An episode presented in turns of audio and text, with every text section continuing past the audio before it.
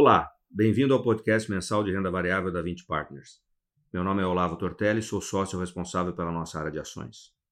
No mês passado, o 20 Mosaico teve uma queda de 4,1% contra uma perda de 3,9% do índice Bovespa.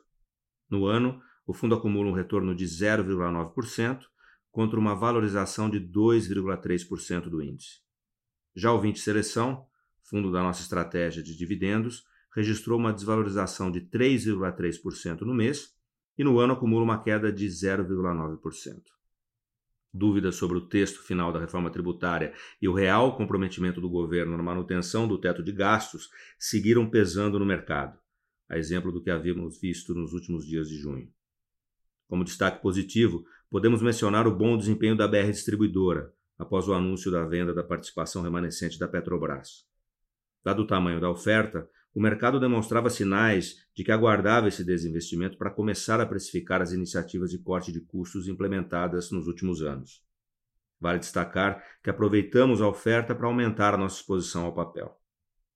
Em contrapartida, a nossa posição em tenda contribuiu negativamente para a performance do fundo, fruto das incertezas a respeito dos aumentos dos custos, principalmente do aço, e da preocupação com o aumento da taxa de juros.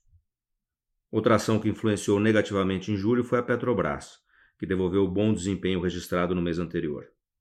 A performance fraca foi fruto da volatilidade no preço do petróleo, influenciada por dissidências entre membros da OPEP e suas potenciais consequências para o preço da commodity. Além disso, o mercado seguiu questionando o comprometimento da companhia com a manutenção da política de paridade internacional do preço dos combustíveis. Continuamos vendo um mundo com muita liquidez e uma recuperação econômica que deve se acelerar com novas notícias positivas sobre o processo de vacinação. Esse efeito tem se refletido no fluxo de investidores estrangeiros e pessoas físicas para a Bolsa Brasileira.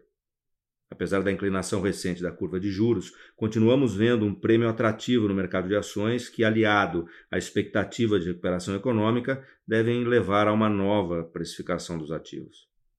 Nossas principais posições estão em bancos, elétricas e óleo petroquímico. De uma maneira geral, as carteiras estão bem diversificadas entre setores e empresas.